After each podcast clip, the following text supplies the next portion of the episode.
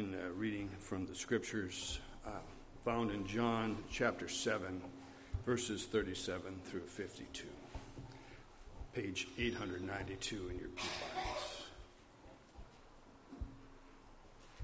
Bibles. On the last day of the feast, the great day, Jesus stood up and cried out, If anyone thirsts, let him come to me and drink. Whoever believes in me, as the scripture has said, out of his heart will flow rivers of living water. Now, this he said about the Spirit, whom those who believed in him were not in him were to receive, for as yet the Spirit had not yet been given, because Jesus was not yet glorified. When they heard these words, some of the people said, This really is the prophet. Others said, This is the Christ. But some said, Is the Christ to come from Galilee? Has not the scripture said that the Christ comes from the offspring of David and comes from Bethlehem, the village where David was? So there was a division among the people over him. And some of them wanted to arrest him, but no one laid hands on him. The officers then came to the chief priests and Pharisees, who said to them, Why did you not bring him? The officers answered, No one ever spoke like this man. The Pharisees answered them, Have you also been deceived? Have any of the authorities of the Pharisees believed in him? For this crowd does not know the law and is cursed. Nicodemus, who had gone to him before and who was one of them, said to them, Does our law judge a man without first giving him a hearing and learning what he does? They replied, Are you from Galilee too? Search and see that no prophet arises from Galilee. Let's pray. Heavenly Father, we thank you for this passage in the Scripture, and we thank you that your word illumines, illumines us and touches our hearts. Lord, we pray that you would touch our heart anew as your word is preached. And We ask this in Jesus' name. Amen. Know, before this week started, my introductory question was When was the last time you had a really great day? I don't really need to ask that question anymore because it happened this week for many of you. Friday, December 8th, 2023, was a great day for Opelousas. OHS won a football state championship. Wow. Landry High School started in 1893. Opelousas High School started football in 1922. I looked it up. And they waited 101 years for a state championship. One of our coaches is in our midst here. Got to be a part of that, and that is so wonderful. I know we have some competing schools in this town. But I don't think there was anybody in the city of Opelousas not rooting for OHS, not even Northwest, who almost made it to the title, to that championship as well. Great days are days that are shared, days that everyone can rejoice.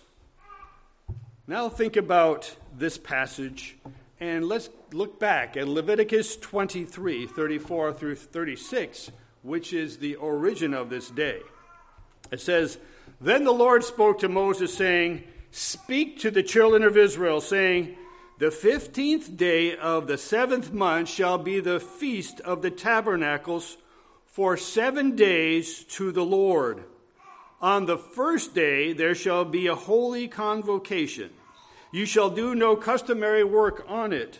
For seven days you shall offer make offer an offering made of fire to the Lord. On the eighth day you shall have a holy convocation, and you shall offer an offering made by fire to the Lord. It is a sacred assembly, and you shall do no customary work on it. In this passage, we see that the Feast of Tabernacles was much like, or at least as close to what we can think of as Thanksgiving, um, but so much more. We at Thanksgiving gather into our homes with our families as we celebrate separately as a nation. But the Feast of the Tabernacles was celebrated not just as a family, but as a nation together. And not just for a day, but for an entire week plus a day. But it was much more than feasting.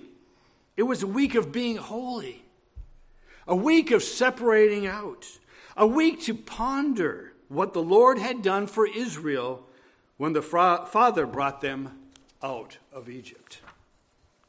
But the last day was the climax. It was the Sabbath rest and a sacred assembly and an offering by fire. In this passage, we see the words, on the last day of the feast, the great day. Just like OHS has been playing the game of football for a century without any change, so Israel had celebrated the Feast of Booths for centuries as well. God had commanded it, and Israel had followed it. The last day of the feast may have been known as the great day, but on this day, it would become the greatest of the great days. The Father had led Israel into the promised land physically, but Jesus was declaring a greater promise. Jesus Christ has redefined every Israelite holiday, and on this day he would redefine the Feast of Booths. This day could be declared as the greatest day in the history of the world up to that point. In spite of the machinations of the Jews and the fact that many of their hearts were set upon killing Jesus, he was unaffected because his hour had not yet come. He was living out his preordained purpose with great joy. So, on the last day, the great day, Jesus had the best news ever to share. If anyone thirsts, let him come to me and drink. Whoever believes in me, as the scripture has said, out of his water, out of his heart will flow rivers of living water. Palestine, parched, dry land with parched, dry souls. In 2,000 years, things have not changed much, have they, in Palestine? The Feast of Booths, where they remembered they were at one point crying out for fear that they would die of thirst. Jesus says, If anyone thirsts, come to me and drink. Your iPhone won't satisfy your thirsty soul. Your Facebook won't satisfy your thirsty soul. Your alcohol and your drugs won't satisfy your thirsty soul. Your pornography and your sexual addictions won't satisfy your thirsty soul. Only saving belief in Jesus will. And Jesus invites you to come to him and drink. Water, that precious substance, substance, nothing tastes better than it when you have a real thirst. I can still remember back in the days when I enjoyed running. I was working at Mount Rushmore, and I would run down that mountain to Keystone, South Dakota, and I would get a drink of water and an ice cream cone. And that drink of water tasted so, so good because I was so thirsty. Yet, I would say that some of us like act like spiritual kangaroo rats. They live in the desert and can survive without ever drinking any water at all. Their bodies have adapted to being um, incredibly conservative of the waters of the water in their bodies. You know, Jesus tells us, Blessed are those who hunger and thirst for righteousness, for they will be filled. So, what is the opposite of this beatitude? What is the unbeatitude? Cursed are you if you don't hunger and thirst for righteousness. You know, I've shared in the past my challenge with, de- with the dehydration curse. It's called kidney stones. I don't drink enough to keep them from forming. And no, no doubt I could easily have some spiritual kidney stones too. How about you? The inv- invitation is there. If you are thirsty, come to Jesus and drink. There's also a promise for our belief rivers of living water. Palestine is a dry and arid land. They don't have the Mississippi in their backyard. Here, Jesus is holding out an undreamed spiritual promise. We're not talking Jacob's well here. And even the Jordan, as famous as it is, I'm told, except in flood season, is pretty much like a bayou. We would call it a bayou most days. But here, Jesus is declaring rivers of water, Niagara Falls kind of water, not just any kind of water, but living water. And not just flowing down a mountainside, but from the driest, deadest, most desolate part of the desert. Their dead, cold, stony, dry hearts. What starts this gusher bursting forth like the breach of a dam? like when Moses struck the rock at Massah? Belief, real, life changing, never ending, soul satisfying belief in Jesus. Streams of life that will not only change you, but your family, your future, your nation, and your world. You know, I've been near one of the tallest mountain ranges in South America in Peru. Much of Peru is a desert, but as you approach Huaraz, the stream pours forth from the mountain, turns the, the desert into lush vegetation everywhere it touches. That is what the living water of belief in Jesus does. It flows and flows and changes those it touches, and it restores those impacted. What was barren is now lush vegetation. God's Spirit abiding uh, in us on the last day, the great day. There is no better day than that. As Jesus pours forth not just his truth, but the truth, the people respond. Some saw a prophet, some wanted to arrest him, some doubted his prophet, prophetic origination, some declared he was the Christ. But no one touched him because his time had not yet come. Every human being on this planet, God promises, will come before the judgment seat of Christ. Each of us will receive judgment or reward for how we responded to the message that he declares. We see in this passage the typical responsible responses of people both then and today. Those who believed he was a prophet are the kind of people that can give Jesus credit for being a great man with a great message but not quite the Son of God. Muhammad gives credit to Jesus for being a great prophet. Historians acknowledge he existed and his message changed the world, but many stop at personal faith. Intellectual belief is easy, but insufficient. We can know all about someone, but not really know them unless there is a meeting of the hearts. Others wanted him arrested. Why arrest Jesus? He is a threat to their person and to their way of life.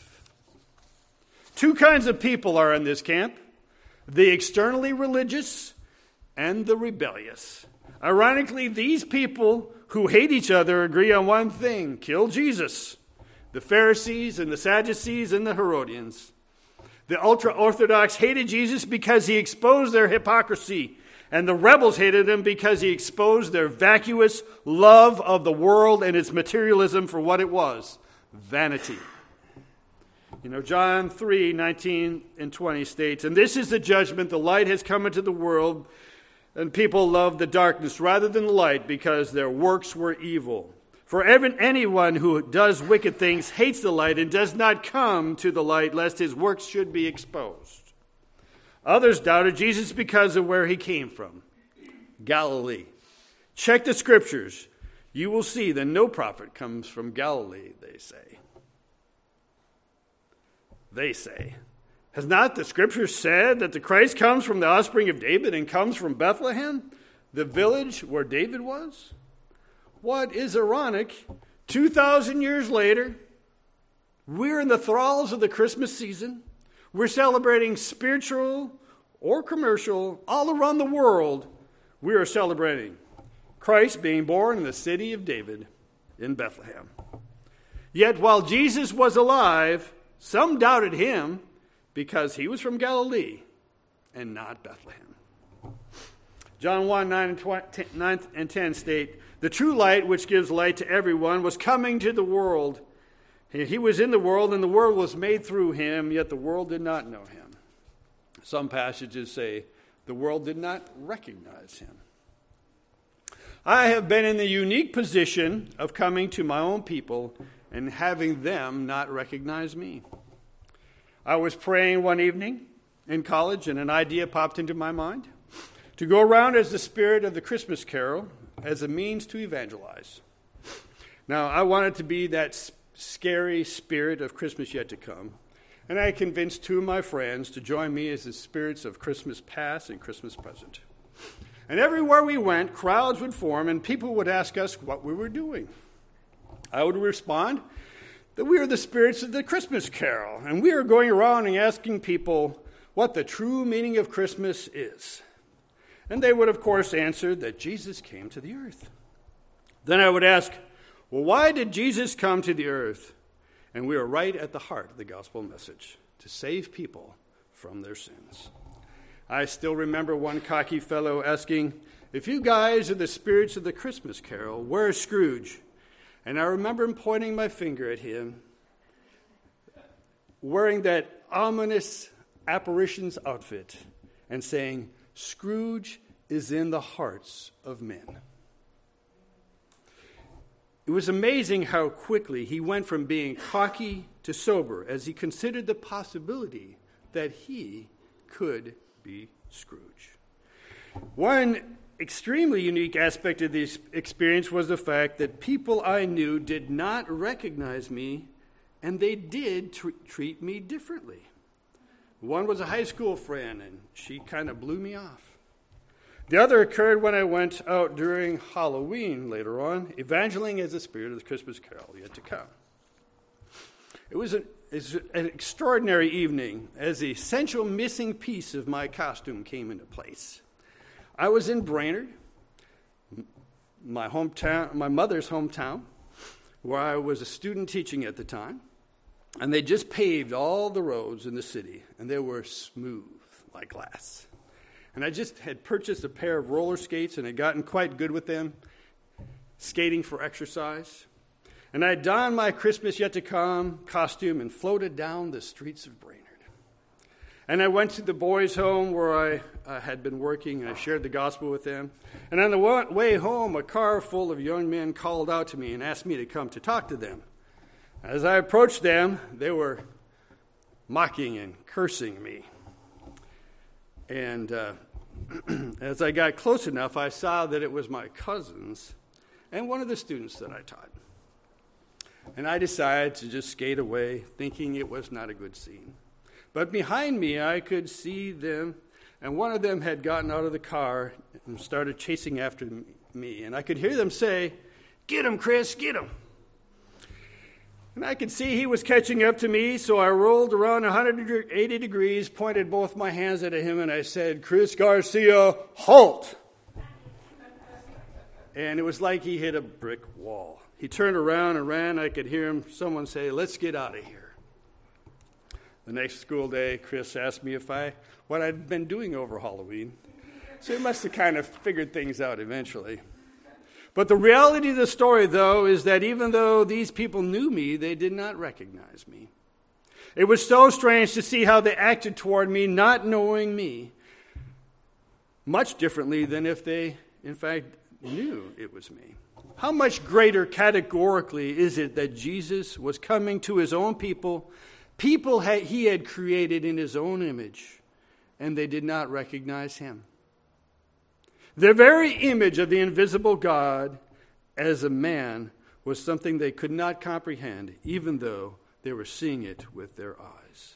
What's more, because they lacked knowledge, some rejected him because he was from Galilee and not Bethlehem not knowing the history of the extraordinary nature of his birth. But others said, This is the Christ. They were convinced by what he said, what he did, and by his nature that he was the Christ. You know, it may have fallen a little bit short of what we see in Acts 2:47 which states more and more people were being saved every day. The Lord was adding those people to the group of believers. This was in part because of the fact that when Jesus left the earth, he sent the Spirit, which had not had yet been given, even as this passage alludes to. So many Jews were anticipating an earthly king, and Jesus had yet to die on the cross. But what they understood about Jesus was in faith, even though they lacked a complete understanding. Even today, we don't know as, as much about Jesus as we will when we spend eternity with him, the already and the not yet, as we have often heard. So, what does this passage mean for us? Real life, flowing life, does not come from the digital stream on your iPhone. It comes from the person of Jesus Christ and belief in his atoning death on a cross and the resurrection that proves he conquered death and the life he gives to all believers. It means that if we are religious without any warmth toward Christ, or if we have rejected him because we think he will rain on our, personal parade and interfere with our autonomy and our self determination, that we need to repent of our sin and believe on him. It means that if we're doubting because there's some aspect of our life that does not match our pre- preconceived ideas of who Jesus is and what he has or has not done for us, or what we know about Christ does not jive with our understanding of how things ought to be, then we, ought to, we need to recognize it for what it is and realize that God can overcome any intellectual argument that seems to cast doubt on Christ's truth. If we start out with the recognition that Jesus is the way and the truth and the life, all the things we don't know about, we can place under the feet of Jesus. And just like these people who did not realize, this, did, realize that Jesus did come from Bethlehem and Galilee, there will be things that might seem insurmountable mountains, which will turn into manageable molehills as we gain a fuller understanding. Consider these two definitions of the word arrest in the context of this passage. Arrest. Definition one seize someone by legal authority and take into custody. And number two, to stop or check progress. Hear the passage. The officers then came to the chief priests and Pharisees, who said to him, why did you not bring him? And the, answer, and the officers answered, No one ever spoke like this man. The men who were sent to arrest Jesus were stopped by his words.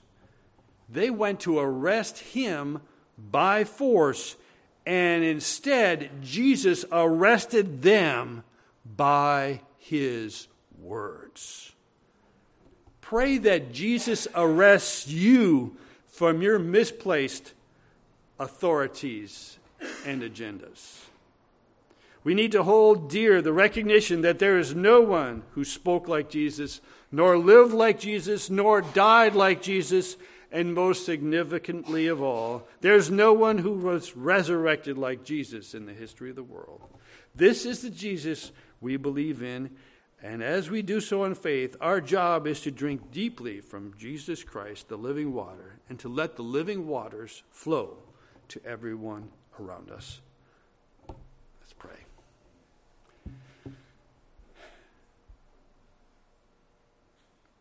Jesus, Father, we acknowledge that we have a thirst. And sometimes we satisfy, we try to satisfy our thirst with things that will not quench our souls. And we know that it's only in Jesus Christ that you will give us that soul satisfying, never ending comfort of being with Christ and to know that He will satisfy every need in our life. Lord, we pray that you would help us, Lord, to live that life and to let the living waters flow from us. And we ask this in Jesus' name. Amen.